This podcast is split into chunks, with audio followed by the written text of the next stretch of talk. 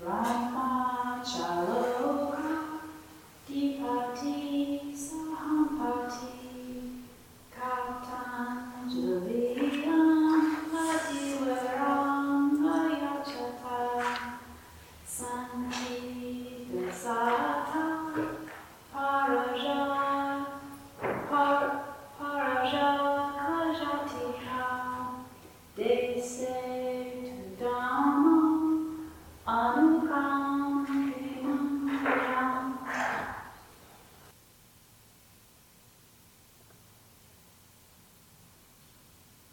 นะโมตัสสะภะคะวะโตอะระหะโตสัมมาสัมพุทธัสสะนะโมตัสสะภะคะวะโตอะระหะโตสัมมาสัมพุทธัสสะนะโมตัสสะภะคะวะโตอะระหะโตสัมมาสัมพุทธัสสะพุทธังธัมมังสังฆังนัมสามิ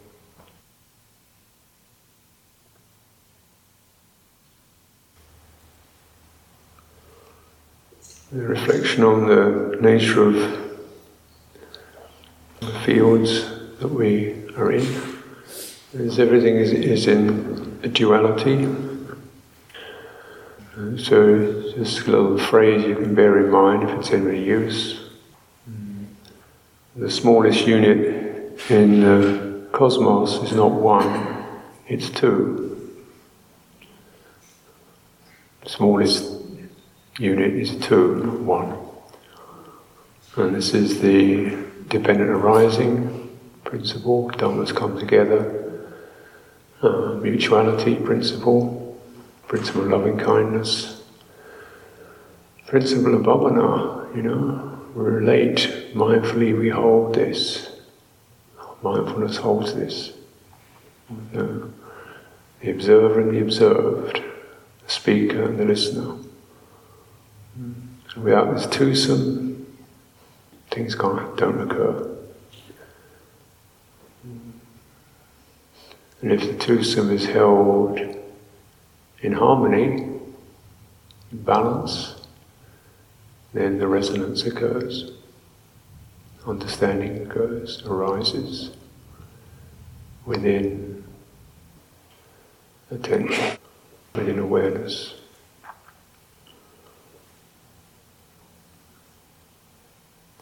You know, so just bearing in mind, um, this you can take this principle down to, you know, your body and your mind, to have to work together. It's a principle both of gratitude, of forgiveness, of resetting, so this can be harmony. So the most fruitful resonance truest resonances can occur. This is a constant learning process. In the, a lot of the time, what we take, it's easy for us to experience, you know, almost like wish for unity, which things could be the same as me. Well, it's not necessarily deliberate, but it's a perceptual bias that things fit my understanding, my way of seeing things. You know? And one either suffers because they don't, or you roll with it. And uh, and the learning can occur. The learning, of course, is a sense of this respectful disengagement doesn't mean dismissal, denial, blanking out, just a sense of hovering over, attentive to. Hmm. Where's the harmony? Where's the, where's the balancing in this? Am I too far forward, too far back? Am I too proactive, not active enough? You never really know You've got to be prepared to do quite a lot of negotiating and toggling backwards and forwards. And uh, you know, if you're not prepared to do that, don't even start. Don't even bother. This is a life of constant mistakes. and, and adjusting and resetting and was being grateful for the mistakes or appreciating them because then this is the way we should oh, that, that showed me something about my position, my where I'm coming from. So this kind of reflecting, you don't want the mirror to present a, a mirror image, but something to, to show facets. And held in the spirit of goodwill, kindness, saying this is the kindness of Buddha to enable us to resonate and acknowledge where the tone is going flat or screechy or dull. Mm, not quite right, not quite right. Something, where's this? I don't know. Where, where, where is it going off? Mm. And this then is that which reveals that which is not revealed normally revealed. The anusaya are the latent tendencies that we do not see because they're under the lid.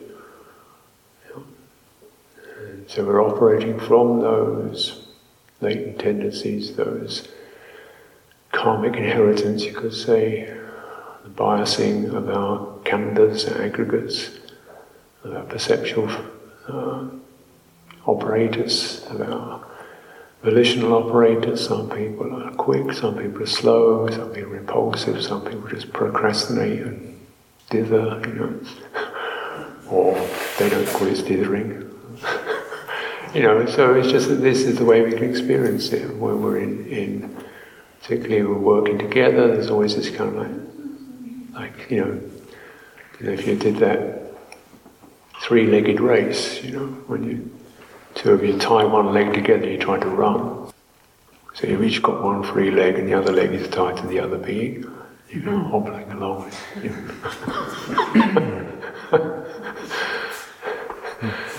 so you just you know, you just got to loosen, loosen, loosen, loosen.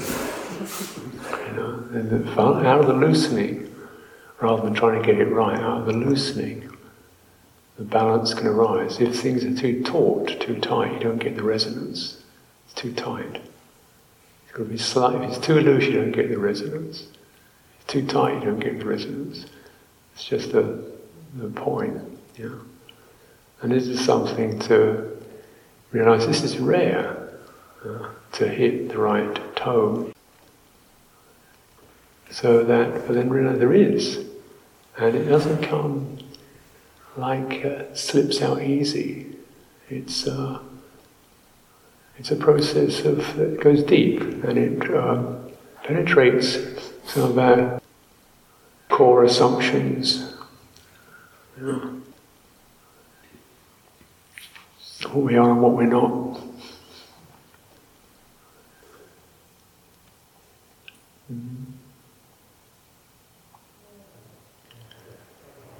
Some of these core assumptions by no means are gracious.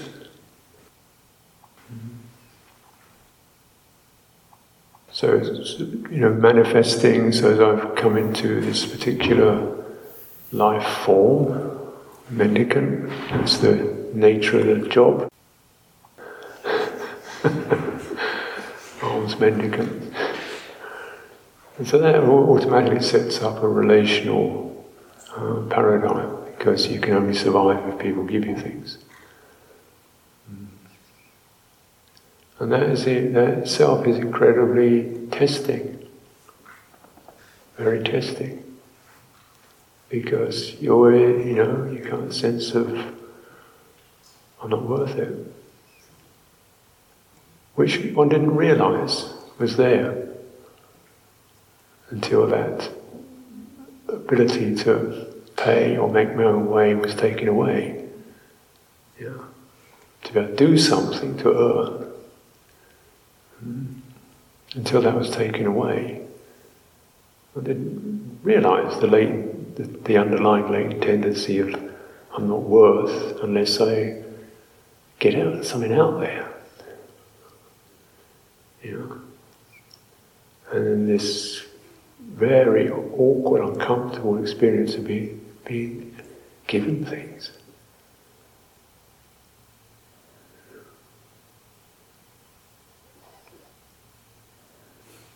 People, particularly when I was in Thailand, people didn't know me, didn't ask anything, uh, couldn't speak the language even, so there was no deal at all really. any level, I couldn't come up with some wise saying or you know, anything. They're not even supposed to say thank you, just receive graciously. And why are they doing this? You know, I always wish they wouldn't. I need to see this, this latent tendency. They want to better make sure I'm a really, really good meditator.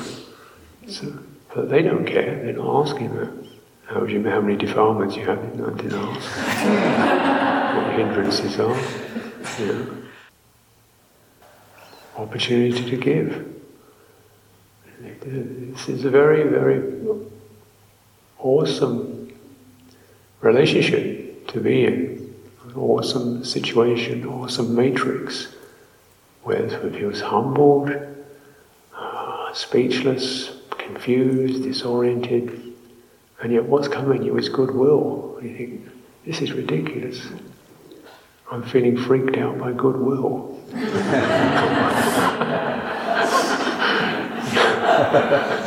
this does not make sense, you know, it, it's a real thing, right?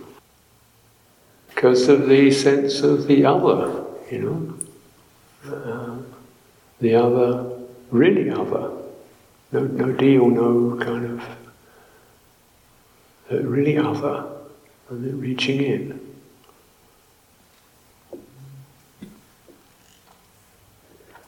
And so, it's, but then it's, you know, one can think, oh, it's just people with cultural belief, they've got some belief that they'll get better rebirth if they do this, or Maybe they don't. Who knows?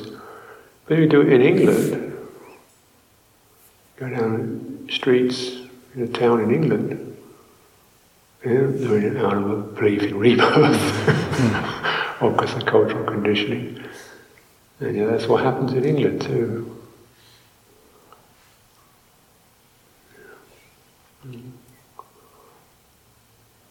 It's like, you know, it's just a sense of perhaps there's something about that particular form that people enjoy.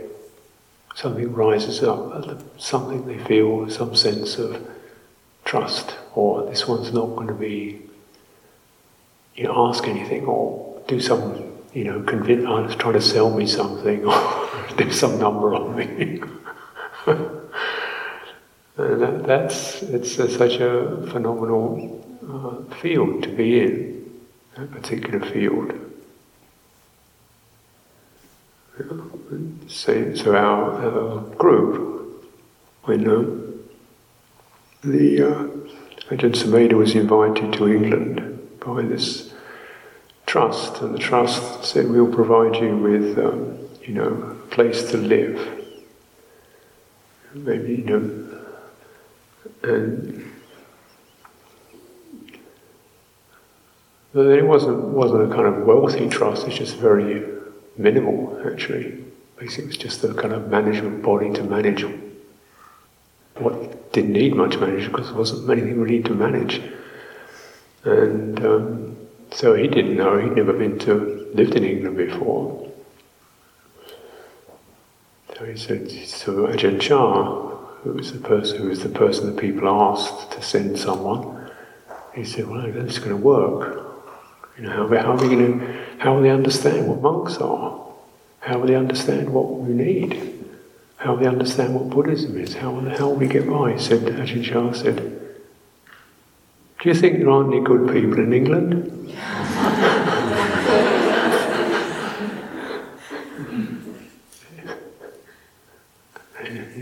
that, that was it. That's your, that's your, that's your insurance.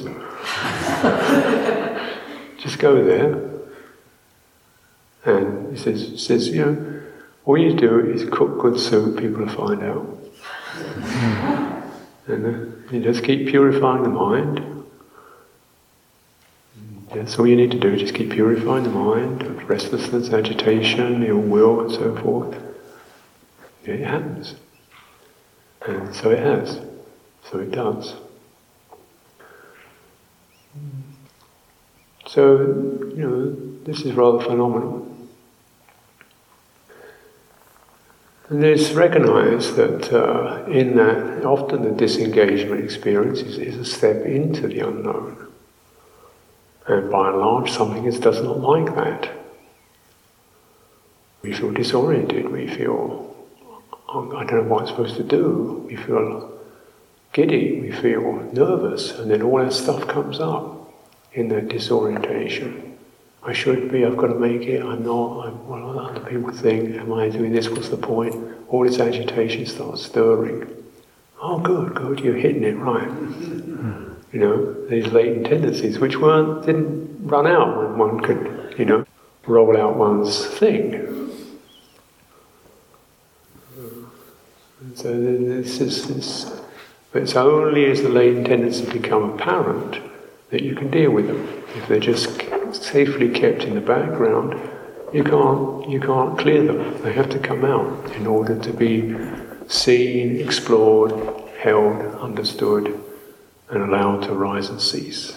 And that's how you, that's your, that's your training. That's, that's what you learn. That's your training, is to deal with that material. And to have that sense of openness to witness oneself going crazy and, and uncertain and irritable or whatever, you know. And this is a phenomenon. Everything arises the nature to pass, subside. So this is a, a Dhamma theme. Buddha taught all sankharas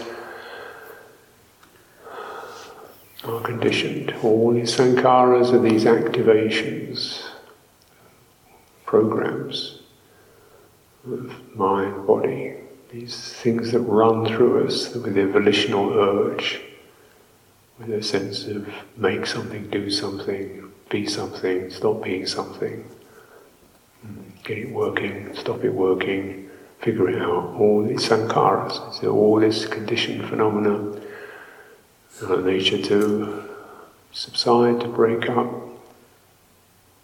make a practice out of heedfulness. His last words. A summary, could say.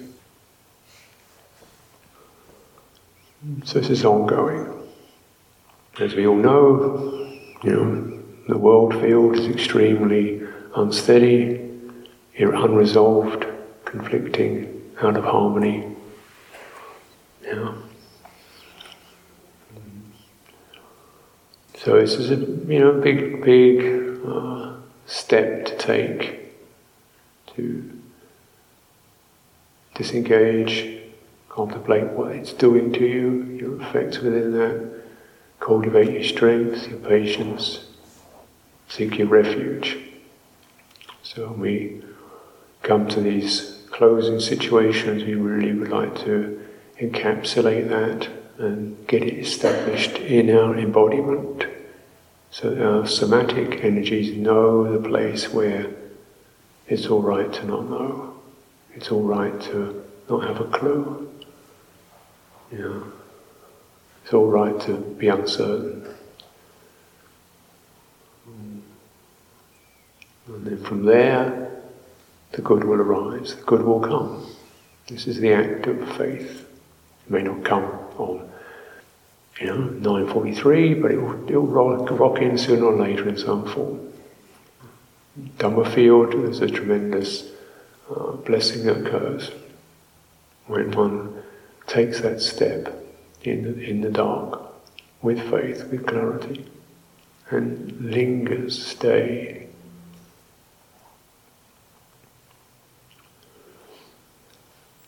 So you've all cultivated and continue to cultivate, and my um, congratulations. Um, I'm wishing for that. Even this uh, short retreat, short time together, in a way the world of time is rather illusory. You know, you, you touch into what you touch into, and it may not have been on your agenda, what, what rose, but there he was.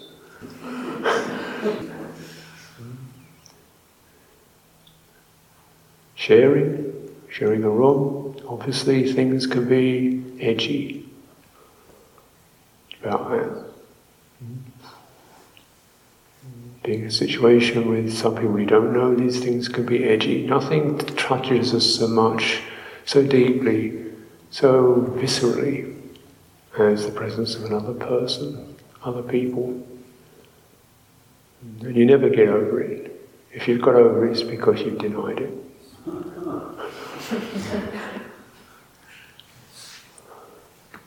I, I normalize the sense of nervousness and uncertainty, it's just become normal. I don't really dwell upon it, it's a normal resonance for me. I live in a state of, of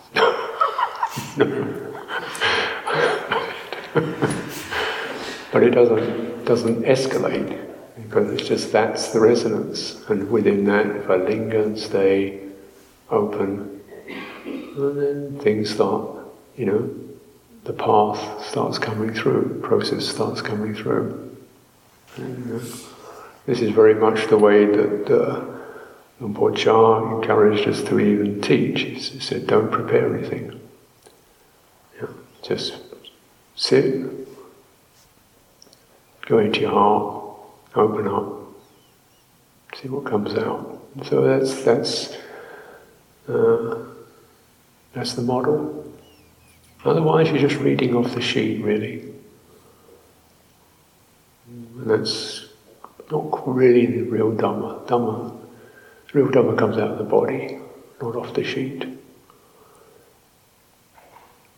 And the real Dhamma comes because there's people listening to it. I don't do this when I sit in my room. so anyway, I'm, I'm grateful to you because you know your presence draws things out, and I learn from what I'm saying. I actually listen to what I'm saying, and uh, you know, see where it's touching and bear things in mind. But it's your your presence brings that up. Great capacity to sustain attention. So, but in this, naturally, in any mutuality experience, there are always edges that may have been touched, pieces that weren't so welcome, or mistakes, or feeling offended, or thinking you offended me, or something. So we always close with a sense of forgiveness. This is expressed in a, in a two, one, one to one, you know, call and response form. But that, because that's because everything is a duality. But once that duality, once those two, the duality resonates, it's the tonality that counts. The tonality is then global. So whatever, near or far, not even to the people in the room, not even to the person you are sharing with, not just to me or me to you, but to, we're all hurt other people. We didn't necessarily intend to, sometimes we did. but we've all hurt, damaged uh, beings, animals, creatures, other beings. Uh, and so as we close, we, we, you know, we've all not lived up to other people's expectations. We've all disappointed each other. You know? Other beings, near and far. And uh, one should not pass a life without having opened that field of forgiveness, recognizing as I have been hurt, I also have hurt others. As I have been disappointed, I've also disappointed others. You know, we enter the, the field of acknowledgement, forgiving, and clear. And there really need be no, or, you know, recrimination then, or guilt. You don't want to be left with that sense of, or, you know, festering regret or guilt. So it's open and clear. This is just a skillful um, cultivation. And gratitude. So the, the Buddha said of the the only ways, there, there are only two real faculties that are required for realization awakening. One is your own careful attention, the other is the voice of another. Without these two, it doesn't happen. Now, the voice of another can be even a book, but I'm sure in the Buddha's time they didn't have books. It really meant another human being. Voice means their, not just their words, but their, you know, the resonance that arises, that reached in from somewhere that wasn't you. And this is what we, when we establish Kalyanamitta, spiritual friendship, which again the Buddha said is the whole of the holy life. Because to be a spiritual friend, you have to clean yourself, make yourself worthy. Yeah. We're not looking at being spotless, but we're just constantly trying to clean that. And we only clean it in relationship to others because it's only others who can show us what we don't see in ourselves. And this is what Kalyanamitta is about. Uh, and it can be challenging me, it can be comforting me, it can be, you know, conscious advice, it can be modeling. You know. And this is really absolutely essential because really human beings may think they learn from books, but actually we learn from being other humans. It's what we really learn the important things about how to be a person from seeing and modeling and being in the presence of others. Incredibly valuable. It doesn't even have to be a lot, but it has to be there. And sometimes it's little things, somebody's presence, somebody's remark, somebody's thing happened five years ago, it still stays there. Yeah. Oh yeah, right. You know? And that this it comes from outside your personal field. And that's what causes your personal field to shimmer and rock. Hey, and open. This is very uh, significant. So I wish you all Kalyanamitta and to be Kalyanamitta. Uh, and careful attention is the kind of what I've talked about negotiating contact when we were doing the relational processes of not just jumping, but careful attention. And then when you're sitting in solitude, careful attention to what you're experiencing is that sense of pausing, lingering, lifting. What really is the meaning of this? What is the felt sense of this? Linger, stay, stay, stay. Don't bounce. That's careful attention. It's not inattention. Be in the presence, even if it's bouncing, no more bouncing. Yeah. See where it settles. Where the bounce settles, that's, that's where your path is. And there can't be a path unless you have that bounce. You know? And then uh, there's no bounce, you've finished. Finished your business. But I imagine for most of us there's a few bounces left. so careful attention. Something to follow, to listen to here, to move through here. So this is our practice. sometimes we, it's really handling the conditioned. And know, sometimes there's this kind of duality in the conditioned conventional reality and ultimate reality. There's no such thing. It's not a uh, expression of the Buddha. There's only conventional experience and the ceasing of it, and the subsiding of it, and the managing of it. So a lot of it, uh, our practice is in the detail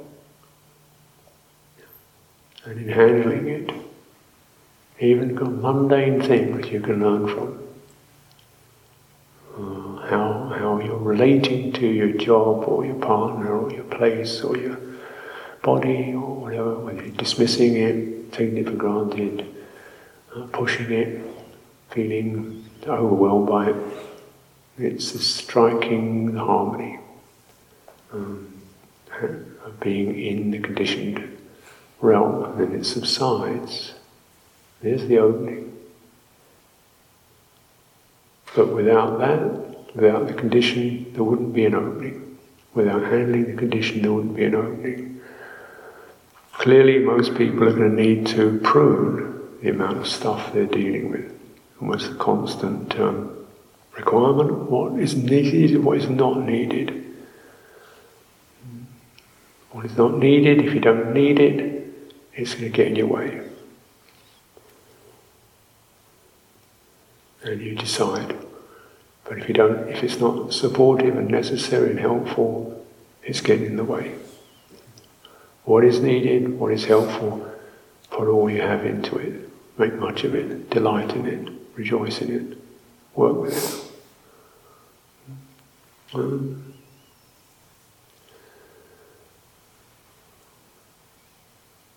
as we've seen, so today as we close, forgiveness and then the refuges, sense of what the disengaged quality, Buddha, awakening, path of Dhamma, and the sense of Sangha, of Kalyanamitta, of noble practice in the human realm, and precepts, because uh, as you recognize, nature of citta is ethically attuned and it ethically slides. So it does need that guidelines, those boundaries, to bring up and to enhance a sense of conscience and concern, prudence, careful about kamma. Mm. Anyone? Sa